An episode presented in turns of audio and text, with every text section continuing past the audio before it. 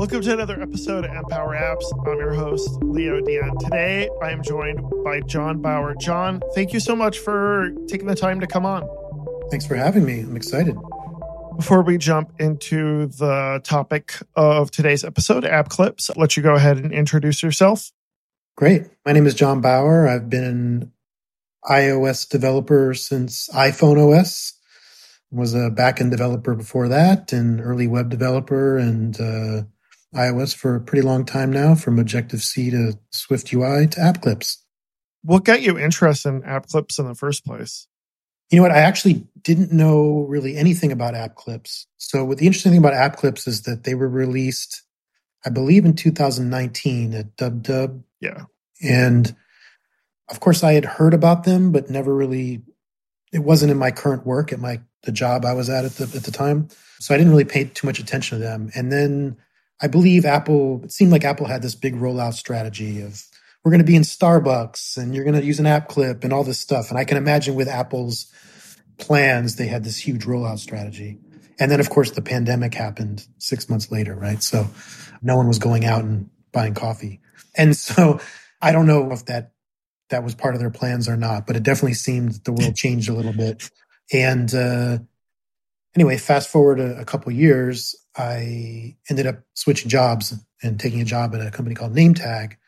And NameTag, we'll get into that later, but NameTag actually had a very specific use case for app clips, and they had decided that they were going to lean in heavy on app clips. And that's sort of how I got into it was sort of talking with them and to me, at that time, it was completely new. I hadn't touched them up until that point. And once I kind of started reading about them, I was fascinated. And I was like, this is going to be really fun to work on. And so I've spent the last year or so sort of heads down in the app clip space, working on our app clip, finding out the good, bad, and not so ugly. And uh, it's been great. I'm really, really excited about app clips and what they bring to the ecosystem. Yeah, I remember us doing an episode years and years ago with Alex Bush, and one of his things on his wish list was I forgot what Android calls it, but Android had this before. Instant apps. Uh, like instant, yeah. And uh, yeah, and then they came out with app clips, which is pretty much the same thing for iOS. Kind of just before we jump into well, I guess we'll jump into what is an app clip. Let's start with that first. And then I guess I'd like to know kind of your what your overall thoughts on developing an app clip are and how comfortable you are and how much you like it. So, first let's define app what an app clip is in case people don't know. Sure.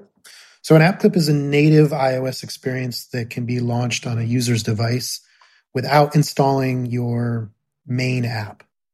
As we talk about this, I'd say we'll refer to sort of your main app, your existing app, main or parent app. Those are terms can be interchangeable in this discussion, but without installing that app, you can have a native experience on a user's phone. It's intended to be a subset of your app's functionality and certainly has restrictions, but also extremely powerful depending on your use case.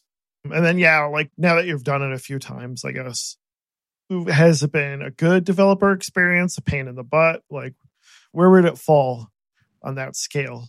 You know, it's been great, to be honest. That's awesome. When I first started looking into app clips, the documentation, and all that, I sort of assumed that it would be very heavily crippled. The first thing you sort of read about app clips is the size constraints and experience in the Apple ecosystem. For example, Watch apps V1, where something was tethered, right? And so you sort of expect Watch apps V8 too. Let's not forget that. Okay. but you expect there to be something that's extremely limited, sort of provable. It gets a, adoption and then they expand functionality. And so I just assumed that it would be extremely crippled. It could not have been further from the truth. I was really, really impressed with all the power that they baked into it. There is, in fact, more power than in instant apps. So I was just extremely impressed how much power there is in app clips from the get go. So it's been great, to be honest. What's a good example of an app that you think should definitely have or be an app clip? Yeah. So an app clip is great for any time that a full app download is just too inconvenient or irrelevant. a lot of the typical cases I see are restaurant menus, right? So you do not, and you probably would not want to download an app just for the restaurant that you happen to be at, right? You're walking on the street. Let me try this restaurant. Oh, I have to order via an app. I'm going to download their app. Now it's stuck on your phone. I mean, that used to be what everyone had to do. And I think we're sort of at download, uh, if you've download fatigue, let's call it. Yeah, right. Right. Well, I just mean like when you go to a restaurant post COVID, it's pretty much been like a QR code where you can go to a PDF. Yes. Uh, so Exactly. yeah, And- we've definitely gotten away from like having to install a whole app, so to speak. Yes. And so that typically would be a web app, right? So it's just a link out to the web and there's a PDF and you can use Safari. However, you might want a more native experience for various reasons. So again, the typical use case would be a menu. I scan a QR code, I get the menu. But if you want a native experience for whatever reason, an app clip would be the way to go. POS and cashier checkout apps are popular as well. Toast is one mm-hmm. of them. So you, or a coffee shop. So you get your receipt. There's Right. a QR code on the receipt. You scan it. You could do the entire ordering or you could do the checkout directly in the app clip. I think there's many other use cases that are possible too. And I don't know if it was because of the pandemic, but I think now people are starting to finally catch on to get creative with app clips and see what you can do with them. So I think there's more to come for sure. What would be the argument you'd make to someone to say, hey, you should have an app clip as opposed to a web experience?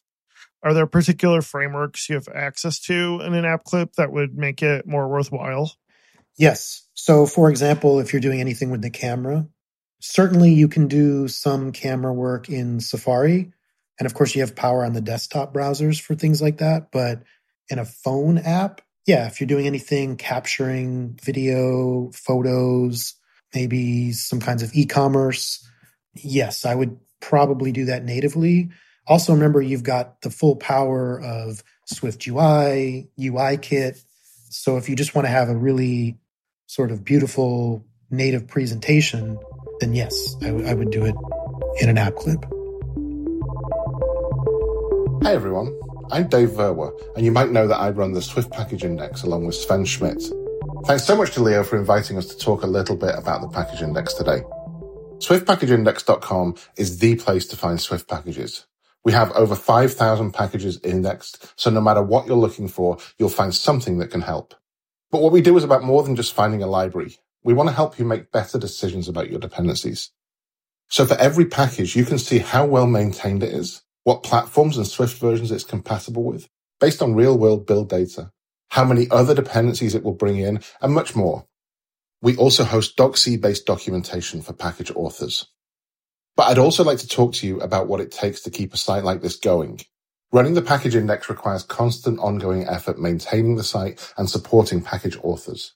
Our work is primarily funded by the Swift community. And since you're listening to a Swift podcast, you're part of that community.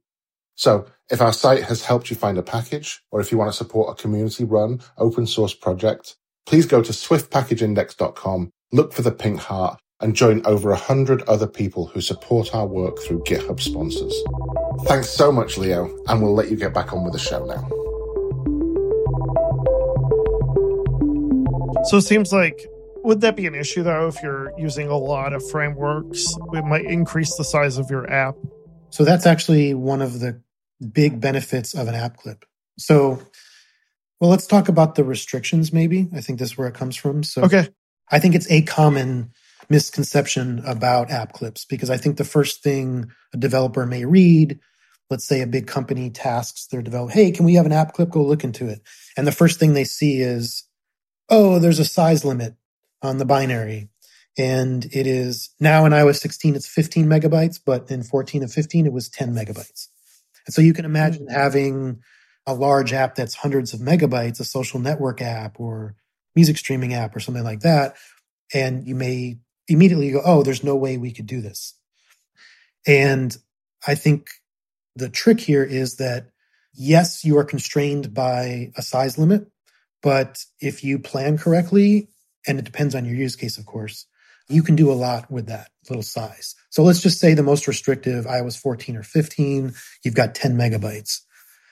Depending on your use case, let's say you're doing camera, let's say you're doing sort of like computer vision stuff, right? You need to scan documents, take selfies, whatever.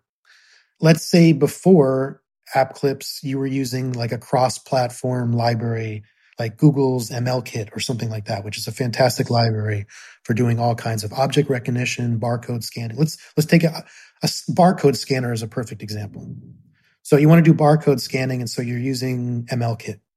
Well, MLKit itself is 45 megabytes, right?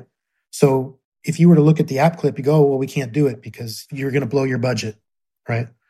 But with the Apple frameworks, you can use most Apple frameworks besides the exclusion list, and you sort of get them for free. So those are not included in your app budget.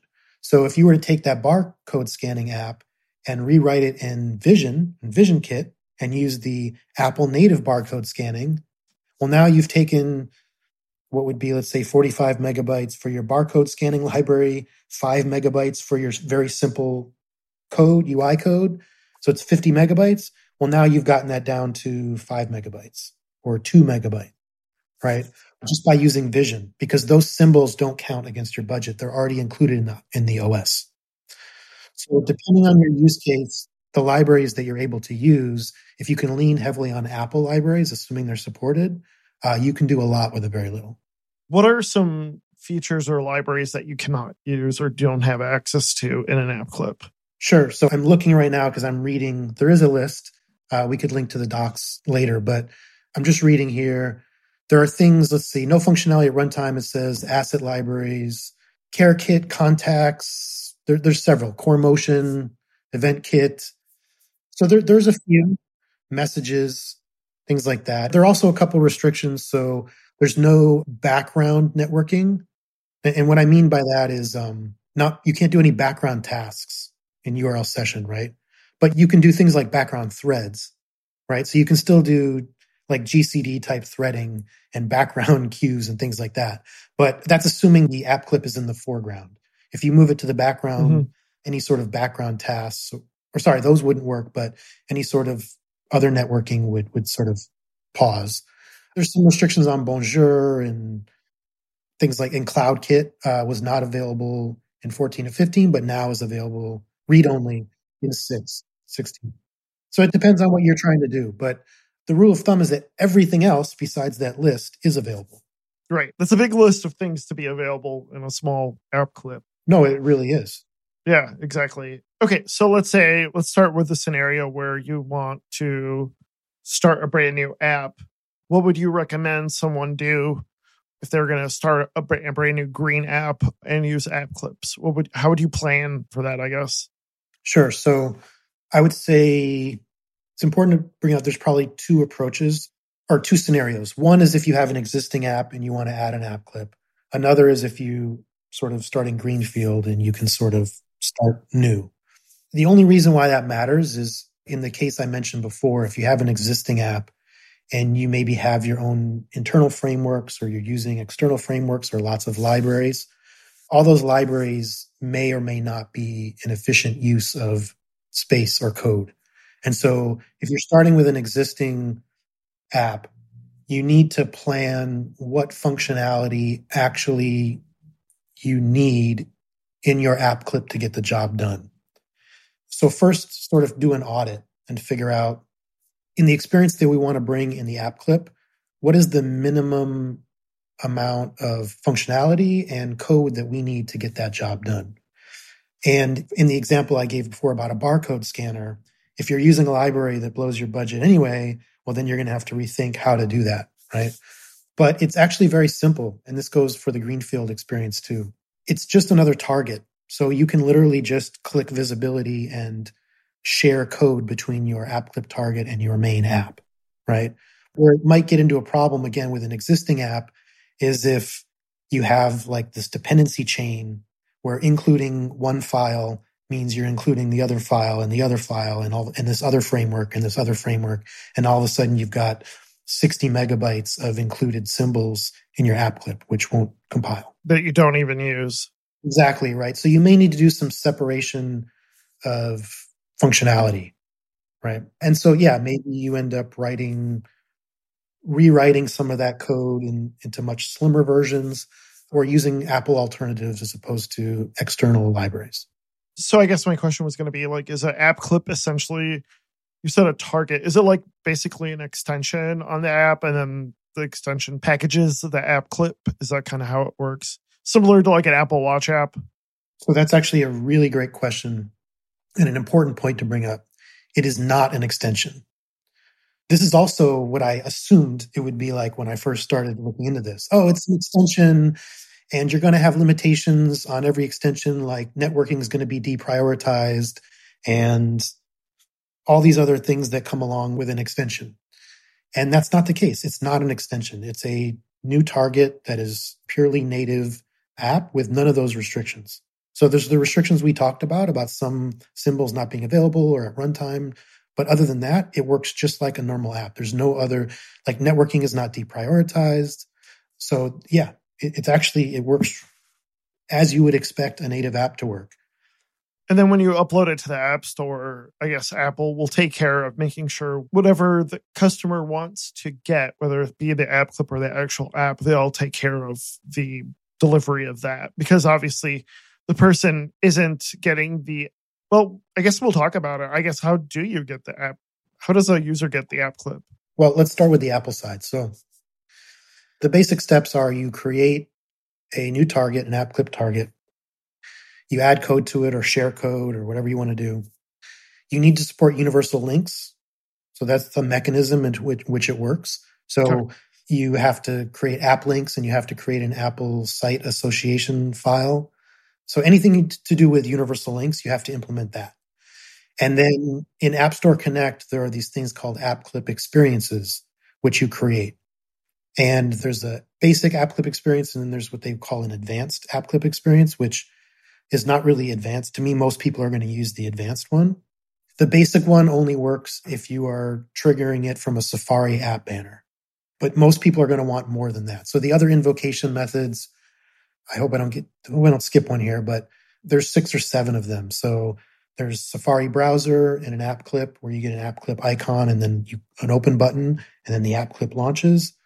QR codes or app clip codes, which are Apple's sort of styled QR codes. Which is the most common QR code? Yes, QR code and Apple app clip code, which is a QR code. It's just You've seen the round ones. It's with the Apple logo. Yeah, yeah, okay, okay. Yeah, and you can create all those yeah. on App App Store Connect. But there are other ones. So you can do things that are location based. So you can set like a geofence, and it doesn't pop up when you enter the geofence, but the app clip is scoped to that region. So if you had a coffee shop and let's say you put a billboard above your coffee shop and it's a coupon for 20% off and when mm-hmm. someone gets to your coffee shop, you want them to scan the QR code on the billboard and get their coupon and order in, in the app clip. Well, you could scope that where if you were two miles away and you could see the billboard or it wouldn't launch the app clip, that kind of thing. So location based stuff.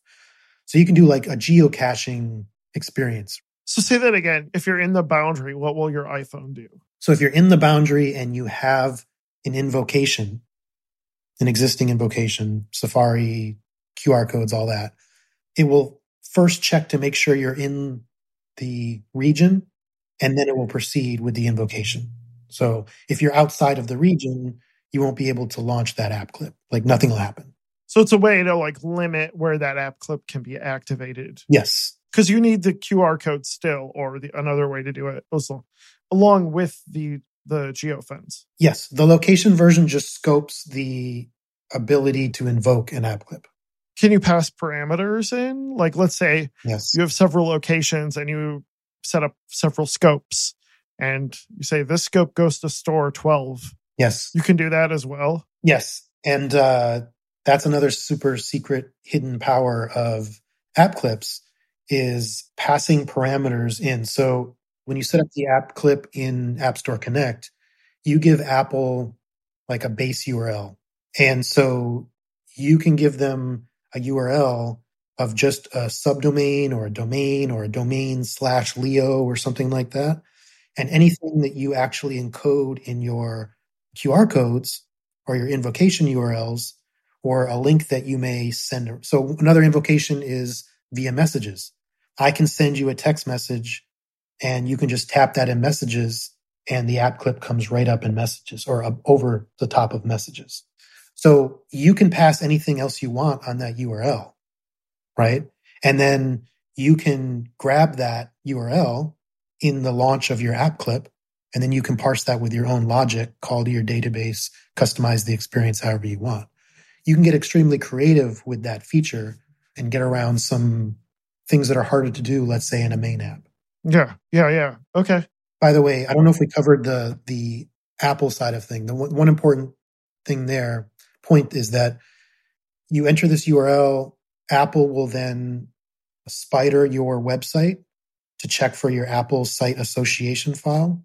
And in that file is where you declare your, just like a universal link, but you would declare app clips, the exact URLs you want to handle. And so that's how Apple makes the connection and says, this is legit. You own the URL that you are claiming you do. And then they cache those on the Apple side, the OS side. So they come up extremely quick. Would you be able to go so far as to like log in with an app clip? Yes. Oh, for sure. Okay. The one tr- thing I could see that is beneficial to having an app over a website is you'll want to track your points by whichever restaurant you're going to. And so they might want to have that login ability to like track your points with that store or, app or restaurant or whatever. You're restricted from background networking when the app clip is in the background, but in the foreground, you're very unrestricted unless you're doing some local bonjour type networking. But you can do anything URL session can do in the foreground, right? So sure, you want to do a login, do a login. You can do WebSockets. You can do all kinds of stuff in the while you're in the foreground. You can even use the secure enclave. So if you want to sign keys and use secure keys, you can do it that way. So I wouldn't say a trick, but the thing to consider in the use case you talked about is an important point in app clips is that an app clip only gets served to the user if they do not have the main or parent app installed, right? I don't know that this was obvious to me when I started working in this, and it, maybe it's obvious in hindsight, but so if you have an invocation, it will work for your app clip. And the, remember, the intention of an app clip is to only be a subset of your main or parent app's functionality, not to be a replacement for. So when you're planning your experience, what you don't want to do is plan for an app clip only experience or the main app experience, right? This, whatever you can do in your app clip should be, and Apple will enforce this at review time, that that functionality is available in your main app as well. The idea is that when they don't have the main app installed, you can still get your work done, right? But once a user installs the main app and they go to the invocation URL or, or uh, a QR code, the universal link part will kick in and it will just open up the main app. Hey, folks, I'm here once again to let you know about Transistor FM. If you're looking to start a podcast or you currently have a podcast, I highly recommend checking Transistor out. It's got one of the best podcast publishing platforms I've ever seen. If you're looking to host a podcast, it has all the tools you need for analytics, building a website, and distributing your podcast to a variety of places like Apple Podcasts, Spotify, Google, Overcast, and more. You can embed their podcast player, or even you can link to it through social media with automated integration to services like Twitter, MailChimp, and Mastodon. If you want to give Transistor a try, go and use the link in the show notes below. I've been using Transistor for three, four years now, and it's been fantastic. And they continue to add new features like importing people and doing all sorts of things with template tags in your show notes if you're doing any sort of marketing campaigns and more.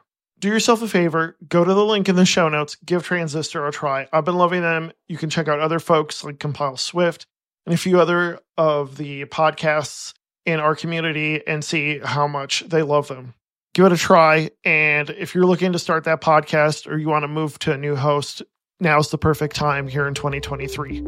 Thank you and enjoy the rest of the show.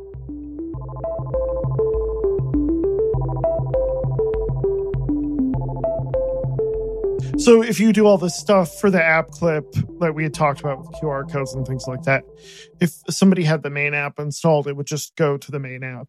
Exactly.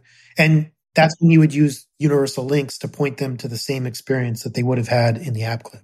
So that way the invocation method still gives the user the experience that they expect. It's just opening up the main app, not the app clip itself. I guess since you've built a few uh, or at least one app clip with NameTag, would have been kind of some brick walls that you've hit that you're like, okay, this cannot go in the app clip. Let's put this in the main app and, and figure out a way to get people to the main app.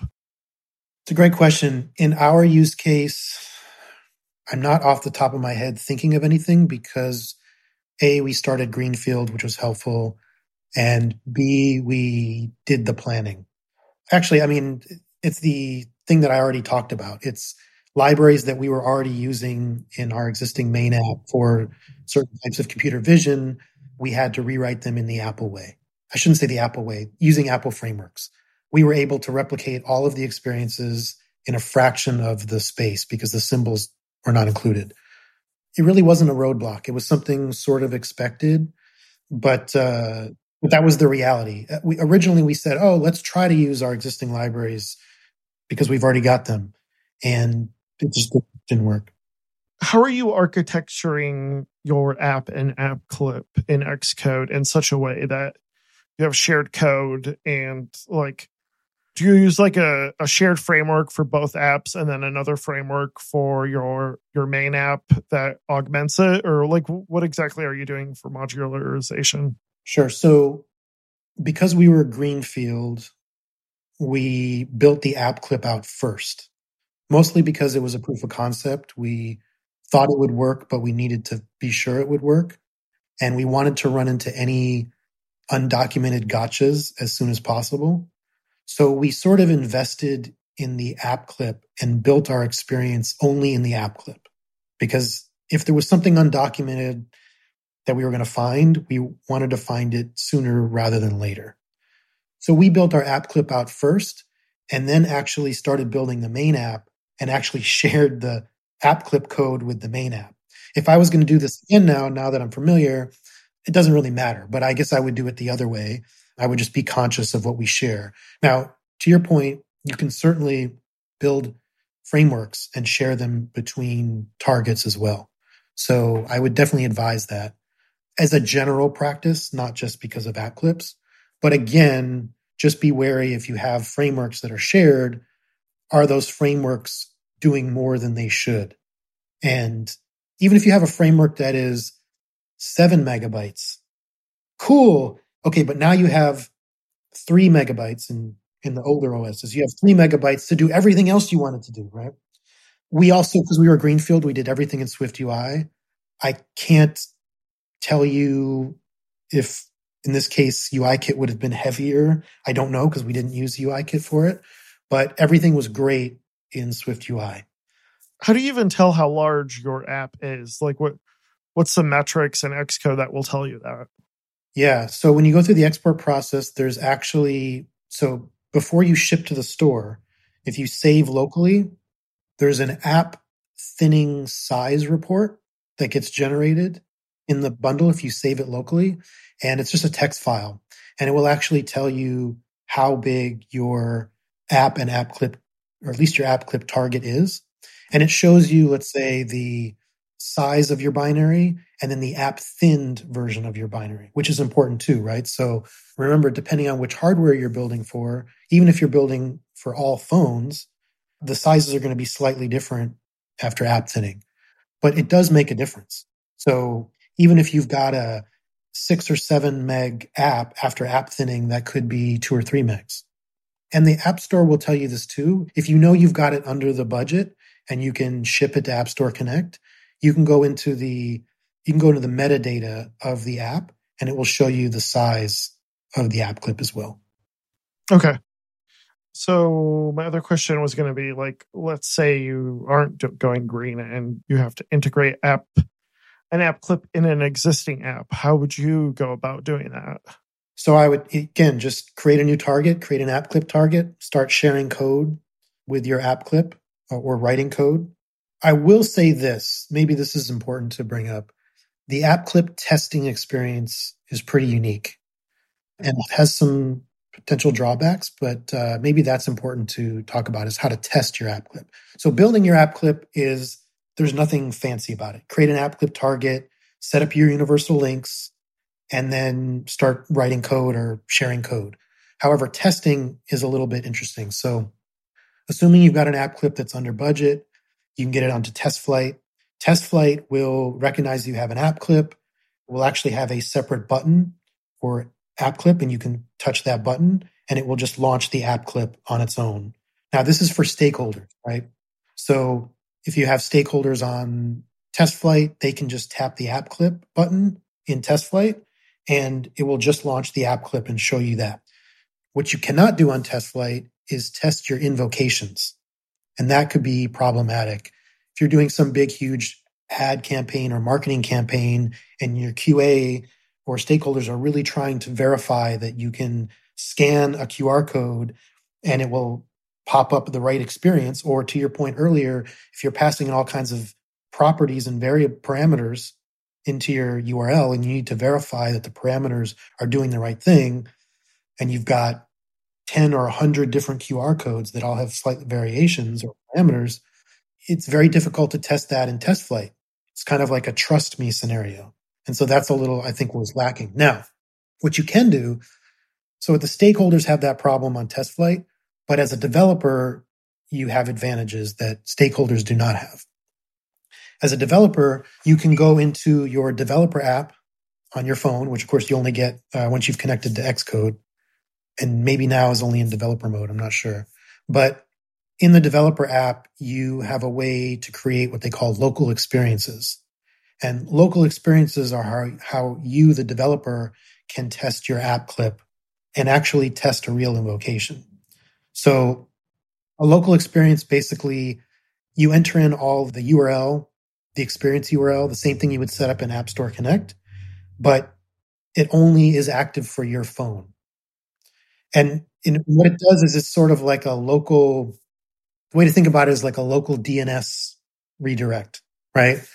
It's not what it is, but think of it that way. So as a developer, you say, when I scan a QR code that has this URL with this parameter and all this stuff, don't go out to the web. Just treat it as a local experience and give me the experience as if it resolved on the web.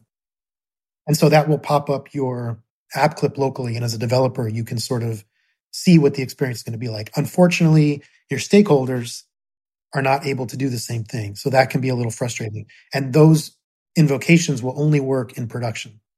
So there's a little bit of leap of faith there, and that can be difficult. But other than that, it's pretty smooth. And I assume you need a real phone. You can't just do this in simulator. Do local experiences work in the simulator? I don't remember. I don't. I always test on a device. Okay. I would assume you'd run into issues with that, but I could be totally wrong. Selfishly, the app clip that I was building was very computer vision heavy. And so I was not testing on a simulator anyway for those reasons. So, okay, before we close out, how would you get a user to go from the app clip to to an app? Hmm. Yeah, that's a great subject. So, Apple actually details their recommended way to do this in the docs, but I'll just briefly describe that. So let's take in the, the example that you brought up earlier, like having a user sign in. If you can get that user to sign in, create an account, something like that on your app clip, the big question is like, well, when they go to my main app, how do I recognize them? So you can lean on app groups for this. So if you set up an app group with your app clip, you get sort of shared storage like you would get with any other app group, right? So I guess the strategy there is save some piece of non sensitive data, a hashed user ID or something that you got from that user when they logged in. Obviously, don't put any sensitive information because if you're storing in, let's say, user defaults or something, you don't want someone to find that. But, you know, hash it or something like that, right? Some sort of token. Could you do security groups? like kind of like app groups, but for for the keychain? As far as I know, you can use the keychain. Yes. Yes, you can use the keychain as well, I believe. Okay. Okay. Yeah. The idea here, though, is that yes, I believe you can. There, there is information on the docs on that, so I would refer to that for the specific answer. I don't want to misspeak on that, say the wrong thing, but this is the idea. Right? Drop some piece of information, keychain or otherwise, and then in your main app, assuming that this person is going to then download your app at some time in the future, add to your startup sequence searching for that sort of token. And if that token is found, go to your backend, resolve it. Welcome, Leo. Welcome back, Leo. And then hydrate the entire experience for them in the main app. The other thing you get in an app clip only is you get a specific type of app store banner called an app store overlay banner. So you can invite someone to download the main app, put a button, and then this particular, at least there's a UIKit and a SwiftUI version, but App Store overlay banner comes up. It's an App Store banner and it's got an install button. And if you click the rest of the banner, it will take you to the App Store to download the app, like a deep link to the App Store. Cool. But if you actually just tap the download or install button, it will download in the background in place asynchronously. So it won't take you out of the experience. It will download the main app right there without taking the user away. That that's the most seamless way if you can use that. Anything else you want to touch on before we close out? While I haven't done it, I think there's some really interesting things that are going to be coming out with app clips. I think the location based app clips and there's even AR slash VR app clip invocations. And I have a hunch that this is going to be something that we may find great value in in the coming years as uh, Apple kind of ventures into this area. I think combining location with sort of VR invocations where you can download 3D models in place and have these experiences, I think is going to be very interesting. I think e-commerce as well is going to be very interesting for for app clips. So, what's a market you think that this would be useful for? We've talked a lot about stores and restaurants. Where do you think something like this is missing in the market? I have a feeling that location based and AR VR stuff I think could be sort of like a metaverse type play where you are traveling in locations either in the real world or in other worlds. And uh, you can sort of have experiences ar experiences that are sort of loaded over ar vr mapping when you add a location experience you can ask that it be included in apple maps. You can do that now. So for your coffee shop if you can have that experience tied to your actual location in Apple Maps. So I, I think there's a lot of interesting stuff that's that's going to happen, and we'll see see where it goes. Well, thank you so much, John, for coming on. I really appreciate it. Thanks, Leo. This is really fun. I appreciate the invite. Where can people find you online? Uh, I'm co-developer at most socials, uh, Instagram, or probably for programming stuff more interesting on Twitter or Mastodon. You can find me there too and we'll provide links to that in the show notes. Great. People can find me at Leo G. Dion. My company is BrightDigit. Take some time to review if you really like this episode and or like and subscribe if you're watching this on YouTube. Also, if you can, take some time to fill out the survey for Empower Apps. I'm looking forward to the last episode of the year where I'll answer some of your questions. So please, for questions you want me to answer, let me know for the last episode of the year. John, thank you so much again for coming on. Thank you, Leo. And we'll see you all next time. Bye.